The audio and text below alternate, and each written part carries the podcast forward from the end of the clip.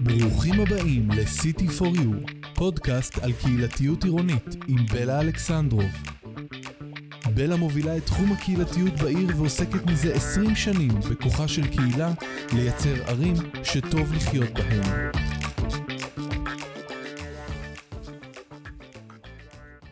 כתושבת באר שבע, בעיית תחבורה ציבורית בישראל מוכרת לי היטב. בבאר שבע רוב הקווים נוסעים לתחנה המרכזית ולמרכז העיר, אך אינם מחברים בין כלל השכונות בעיר.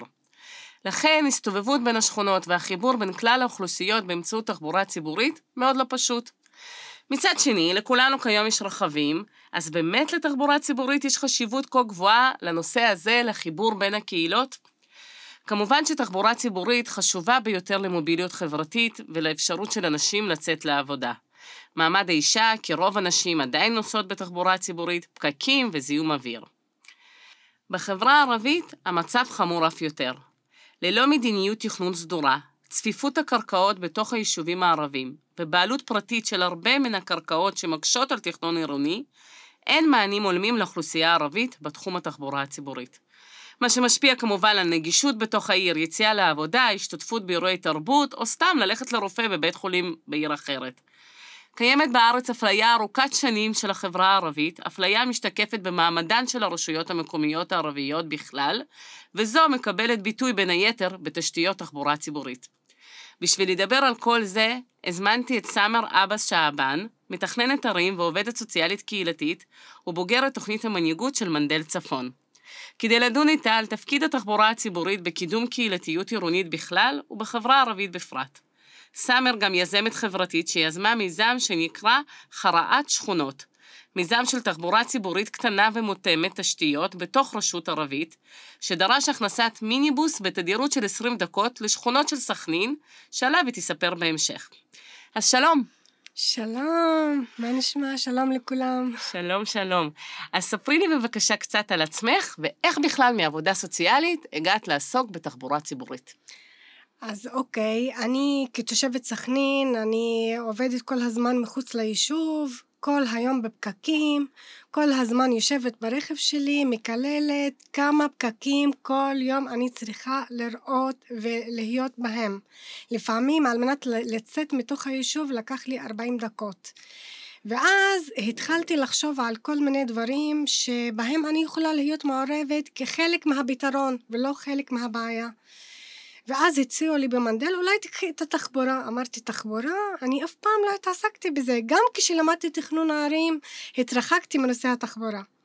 ואז מה עשיתי? כיסיתי את עצמי, כי לא, לא רציתי שיראו אותי אישה דתייה ממעמד אה, סוציו-אקונומי אה, גבוה בינוני בתוך אוטובוס, כי כניסה לאוטובוס זה לאוכלוסיות מודרות, לעניים, ככה תופסים את זה. ככה זה נתפס? כן, ככה תופסים את זה אצלנו.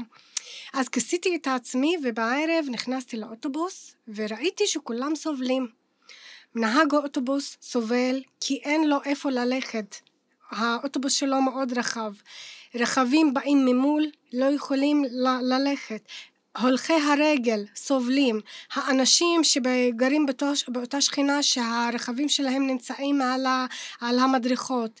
למה זה המצב ביישובים הערביים? למה ביישובים הערביים לאוטובוסים כל כך קשה להיכנס וכל מה שאת מתארת? אז בדרך כלל יישובים ערביים נבנו, את, איך שאת יודעת, לפני 48, נבנו ללא תכנון, תוכניות המתאר שלנו כל הזמן צרות שלא מאפשרות אה, אה, שכונות חדשות, לא מאפשרות תכנון, ואז הכבישים צרים, על מנת שאוטובוס ייכנס צריך לפחות שש וחצי מטר. Mm-hmm. ורוב הרחובות שאצלנו והכבישים הם פחות משש אה, מטר. Okay. אוקיי. אז uh, כשהאוטובוס נכנס, הוא סובל וכולם סובלים. ואז אמרתי יום אחרי, אם אני רוצה לפתור את זה, אני צריכה להיות רדיקלית. אני לא רוצה אוטובוסים בסכנין, זאת הסיסמה שלי. Mm-hmm. לא רוצה אוטובוסים בסכנין. מעניין. אז באת לקדם תחבורה ציבורית, mm. ורצית אוטובוסים, אבל הסיסמה הייתה, אני לא רוצה אוטובוסים לא בסכנין. לא רוצה אוטובוסים. איך זה... משרד התחבורה הגיב לזה? Uh, התחלתי לכתב את משרד התחבורה בהתנדבות, ככה בהתחלה, ואז אמרו לי, מה? זאת המדיניות שלנו, איך את אה, רוצה לשנות? המדיניות שלנו זה להכניס אוטובוסים. אמרתי, אוקיי, אתם רוצים לשבר את התחבורה, אבל את, אתם מכניסים אה, כמו, אה, כמו מפלצת, כן, שנכנסת כמו לשכונות. בדיוק. נכנסת לשכונות ו- וכולם סובלים. ואז התחלתי להציף את הבעיה מול האנשים, וראיתי כולם איתי. נכון, לא רוצים אוטובוסים בשכונות, לא רוצים שהאוטובוס ייכנס. אז מה עשית? אז אמרו לי משרד התחבורה, את צריכה ידע, מצב קיים, מיפוי, את צריכה להיכנס לתוך העירייה. לקחתי חל"ת קודם והתחלתי להתנדב. מהמם. לא רציתי לק... להיות אחראית אה, תחבורה ציבורית. ואז כשהחצי משרה הזאת נכנסה לעירייה, אמרתי, אוקיי, אם אני צריכה לקדם את זה, אני צריכה להיות בפנים. לקחתי את המשרה והתחלתי לעשות את המיפוי. ראיתי ש-22 תחנות אוטובוס נקראו ממקומם. אנשים לא רצו תחנות אוטובוס אפילו. אז התושבים עצמם כן, הוציאו את לא התחנות? רצו תחנות מול הבית. למה? כי תחנה שזאת הסככה שהיא נמצאת מול הבית, היא מהווה אה, מועדון נוער לילדים בלילה. הבנתי. הילדים באים, מעשנים, הם מתחילים התושבים לעשות לא רעש. רצו שליד הבית שלהם יהיה מועדון נוער. אז אני ככה יכול, יכולתי להבין אותם.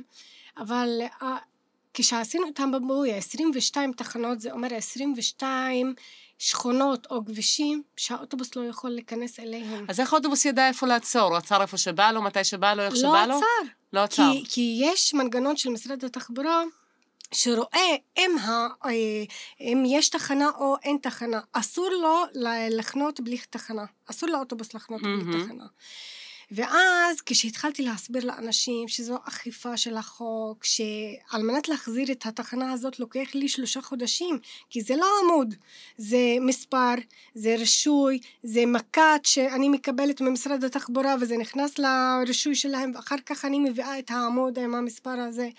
זה, זה תהליך מאוד ארוך. אז הדבר הראשון שטיפלת בו זה העניין של חניות. התחנות? כן, תחנות. 22 תחנות החזרנו. ועשיתם אותם באופן שונה, שלא ישפיע, שלא יפריע לתושבים אה, ולשכנים? הגענו למקום של ווין ווין. איך? אה, הבאנו עמוד, לא הבאנו סככה. אוקיי. שמצד אחד האנשים לא יכולים לשבת עליו, אבל מצד שני האוטובוס יכול אה, לחנות. אבל אז אנשים לא צריכים לעמוד, אה, לחכות בעמידה, בלי צל. אה, אוקיי. אז אה, למשל, בכביש הראשי לא ויתרנו, כי שם יש הרבה סטודנטים שהולכים בין העירוני. מהמם. ויש למשל לקשישים שהולכים לבתי חולים. זה, אז בכביש הראשי יש לנו סככות. הבנתי. אבל בכבישים הפנימיים, עשיתם תחנות כן, קטנות יותר, נכון. שבני הנוער לא יוכלו להתקהל. כן, באיפה שיכולנו, לפעמים אה, השארנו את זה כסככה. הבנתי. Mm. אני זוכרת שסיפרת לי שאחד הדברים הראשונים שעשית, הקמת אה, פורום תחבורה ציבורית עירוני שליווה את הפרויקט, Mm. ושהיו חברים בו גם נהג, נהגי אוטובוס, גם תושבים, גם פעילים. למה? למה היית צריכה להקים פורום? אוקיי, אז כשאני התחלתי, אני חשבתי שאני רק, רק אני רואה את הבעייתיות הזאת. ואז כשהתחלתי לראות את המיפוי הצרכים, ראיתי גם מה שקורה בעולם, וראיתי למשל שהחברה הערבית זאת החברה הכי מופקרת בעולם מבחינת תחבורה. אין, אין עוד מיעוט כמו החברה הערבית בישראל. ואז התחלתי לעשות את המיפויים האלה, והת- וכולם אמרו, אנחנו איתך. אוקיי, אז אתם יכולים למשל להשתתף בפורום תחבורה שגם מלווה את התכנון וגם מלווה את הביצוע ומייצג את הקהילה? כן, בשמחה. ואז התחילו לבוא נהג אוטובוס, מורה נהיגה, אה, ראש ועד הורים, אה, מנהלת מרכז הצעירים, מנהלת מרכז נוער, וככה מה היה התפקיד שלהם? מה הפורום הזה היה צריך לעשות? אנחנו... לשכנע אנשים לנסוע באוטובוסים? אה, קודם כל הם היוו אה, דוגמת אה, חיקוי להרבה אנשים. אז אה, הבאנו ותכננו ביחד כל מיני פעילויות על מנת לעודד את התחבורה הגמישה הזאת ולעודד את משרד התחבורה ש- שיעשה את התחבורה ואת זאת אומרת, התפעול. הפורום, כשהוא התכנס, כבר ידעתם שמה שאתם רוצים לקדם בסכנין זה מיניבוסים קטנים, בדיוק. שיאפשר להם תנועה ותזוזה קלה יותר בתוך העיר, כן. וגם שהתדירות תעלה והם בעצם ייכנסו כל 20 דקות ולא פעם בשעה וכן הלאה. נכון, למרות שהרעיון שלי היה מיזם של שאטלים. מהמם. כמו טוקטוקים כאלה קטנים שיכולים להיכנס לכל השכונות. ואז אמרו לי במשרד התחבורה שזה לא תקני, אה, אי אפשר לה- להעלות את האנשים, זה מסכן אותם, ואני לא רוצה לסכן אנשים. ומודלים שיתופיים כמו אובר ו- ואופניים, אה. זה משהו שיכל היה לעבוד בחברה אוקיי, הערבית? אז אני אמרתי, אוקיי, למה אנחנו לא עושים כמו באבל? ואז אמרו לי שבאבל, למשל בתל אביב, שיש בעיית אה, תחבורה מאוד חמורה שם, עולה לנו הרבה כסף וזה עדיין פיילוט, אנחנו לא יודעים אם זה יצליח. תסבירי מה זה באבל למאזינים שלנו. באבל זה תחבורה גמישה, שעל פי קריאה אנחנו. קוראים ו... באפליקציה, בן כן, אדם... הוא- ואוספים אה, אנשים ולוקחים אותם איפה שהם רוצים, בעלות נמוכה. מהמם. ולמה כמו, ב- כמו מיניבוס כזה. למה בסכנין זה לא יכול לעבוד? כי זה עלות מאוד גבוהה, כי זה כמו למשל מונית, כמו מונית כזאת. מהמם. וזה זה עלות מאוד גבוהה וזה עדיין ביילוט, לא ידעו אם זה יצליח, לא יצליח. אמרו לי, "נ- נחכה, אם זה יצליח בתל אביב, אנחנו יכולים להעתיק את זה לכל מיני מקומות. יש לי שאלה שדווקא רוצה לשאול את המפגש בין התחומי מקצוע שלך. ב- למה צריך תחבורה ציבורית זה ברור. זה שירות בסיסי לתושב, כמו שאמרתי, לצאת לעבודה, לצאת לרופאים, לנוע, וגם סביבתית, זה הרבה יותר יעיל, זול וסביבתי. אבל השאלה שלי היא דווקא בתור עובדת קהילתית. כמה זה חשוב בחברה הערבית? האם זה מחבר בין אוכלוסיות, בין תושבים? האם זה מ- מייצר חיבור או קהילתיות שלא יכלה לקרות בלי תחבורה ציבורית? אז uh, את יודעת, עכשיו בעידן האינטרנט, בפייסבוק, וואטסאפ, אין כמעט אה, מפגש אה, חברתי בין האנשים. ודווקא ראיתי, כשהתחלתי לעלות לאוטובוס ולרכבת, שזה מהווה מפגש חברתי לאנשים. קשישים ביחד, אה, צעירים ביחד, שיכולים להכיר, יכולים אה, כאילו ל, ל, להחליף טלפונים, להחליף התנסויות, ולמשל בקשישים, אני הייתי מאוד מופתעת שהרבה קשישים מסכנין עולים באוטובוס, מהמם. ב- בין העירוני גם, לא מעניין, רק אז בתוך מה שאת אומרת. שהאוטובוס עצמו, צריך להסתכל עליו כמו מרחב ציבורי, או איזשהו מרחב ששם הקהילה נפגשת. בדיוק. ויכולים להיפגש גם משפחות מחמולות שונות כן, ומזרמים כן, שונים. כן, כן. אני למשל הייתי מופתעת שקשיש בן 77 בא אליי לעירייה מהמם. ואומר לי, תקשיב, יש לי ילד שגר בעכו וילד גר בחיפה ואני נוסע כמעט כל שבוע לשם, אני רוצה תחנה מול הבית. מהמם. איך אני יכולה לעזוב בן אדם כזה? אמרתי, אוקיי, אנחנו נשים לך תחנה קרוב לבית.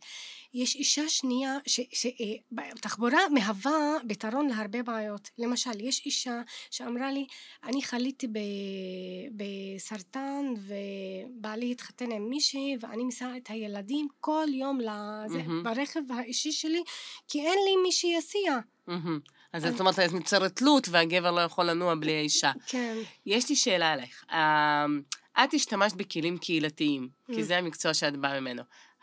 היה אפשר לקדם את הנושא הזה בלי הקמת הפורום, בלי הקמת הפעילים?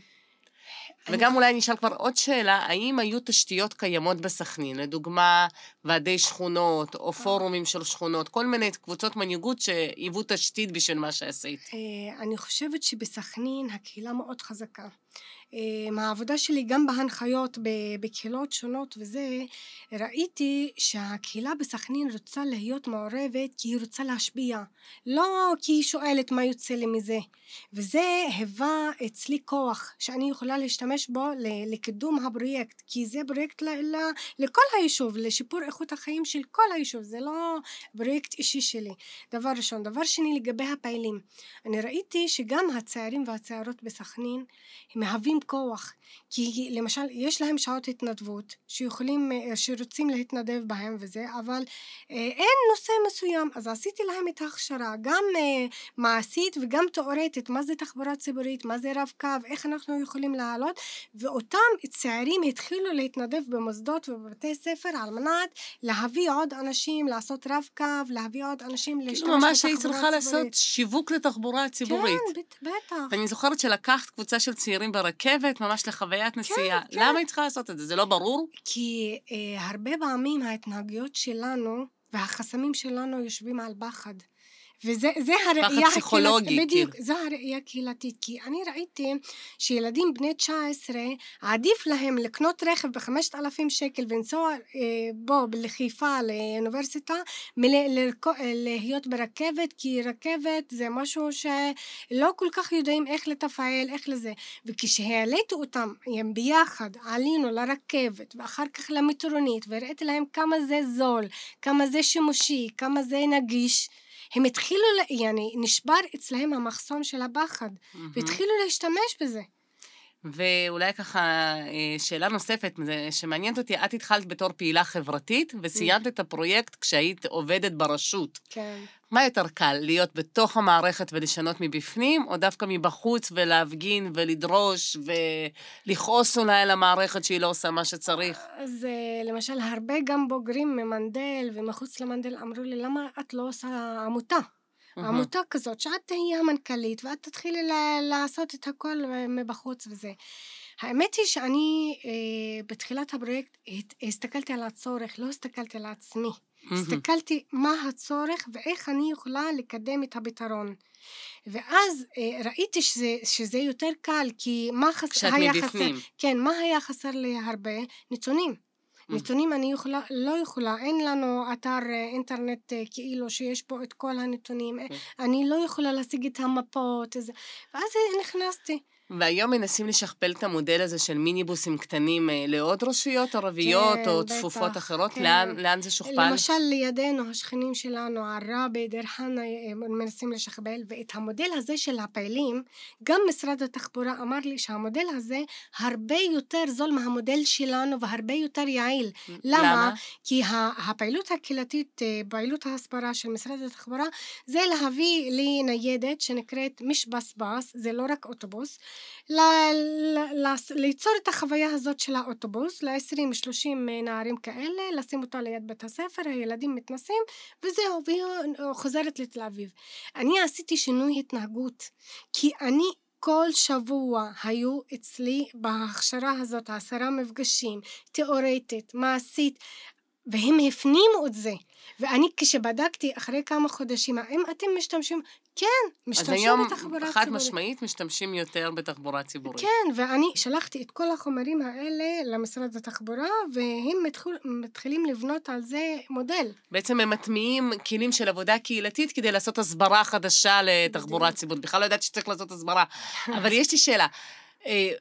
אה, מה היית ממליצה בכלל בכל הארץ? הרי זאת בעיה גדולה, אנחנו כולנו בפקקים כל היום, יש בעיית תחבורה ציבורית גם ביישובים יהודיים, וגם איפה שיש אוטובוסים, זה אחד התחומים שיש עליהם הכי הרבה תלונות, אני חושבת שחוץ מתל אביב וחיפה ברוב הרשויות. מה היית ממליצה לעשות, לא למדינת ישראל בתחום הזה? אני חושבת תיאום ואיגום משאבים בין התשתיות לבין המשרד תחבורה, לבין, yani, לבין כולם, ככה ליצור מין שולחן עגול כזה, שבו אנחנו מתאמים מה התוכנית שלנו, מה החזון שלנו, זה מאוד אה, ייצור אה, הרבה השפעה והרבה אה, איגום משאבים.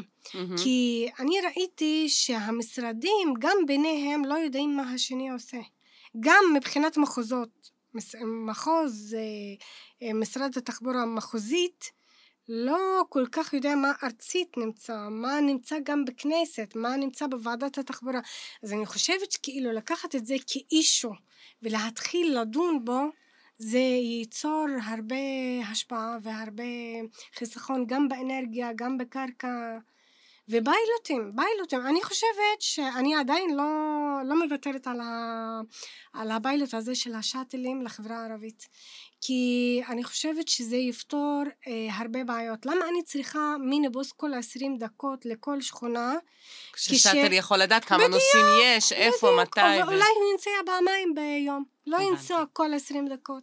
אז א', אה, תודה רבה על הזמן שלך, וזה היה מאוד מאוד מעניין ונותן איזושהי חשיבה אחרת בכלל על תחבורה ציבורית. אבל אני חושבת שדבר נוסף שאת מלמדת אותנו, זה גם איך כלים קהילתיים יכולים לפתור בעיות גדולות בעיר, בעיות תשתיתיות. זאת אומרת, את בנית אה, גם פורום שטיפל בתחבורה ציבורית, גם קבוצה של חבר'ה צעירים שהיו פעילים ועשו הסברה על התחום של התחבורה הציבורית, ואת העברת אותם הכשרה. ודבר נוסף שאת אומרת זה החשיבות של החיבור בתוך הרשות עצמה בין המחלקות השונות, וגם עם המדינה, איך אנחנו מייצרים תשתיות של שיח משתף שמאפשר לנו לעשות את זה. ואני חושבת שהדגמת לנו גם איך משתפים תושבים בקבלת החלטות, איך משפרים את התשתיות, ואיך מעלים את המודעות של התושבים, של התושבים לחשיבות השימוש בתחבורה ציבורית. אז רציתי להגיד לך המון המון תודה.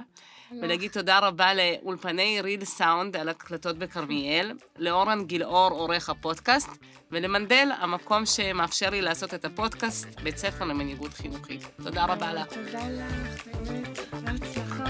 תודה. שוכרן.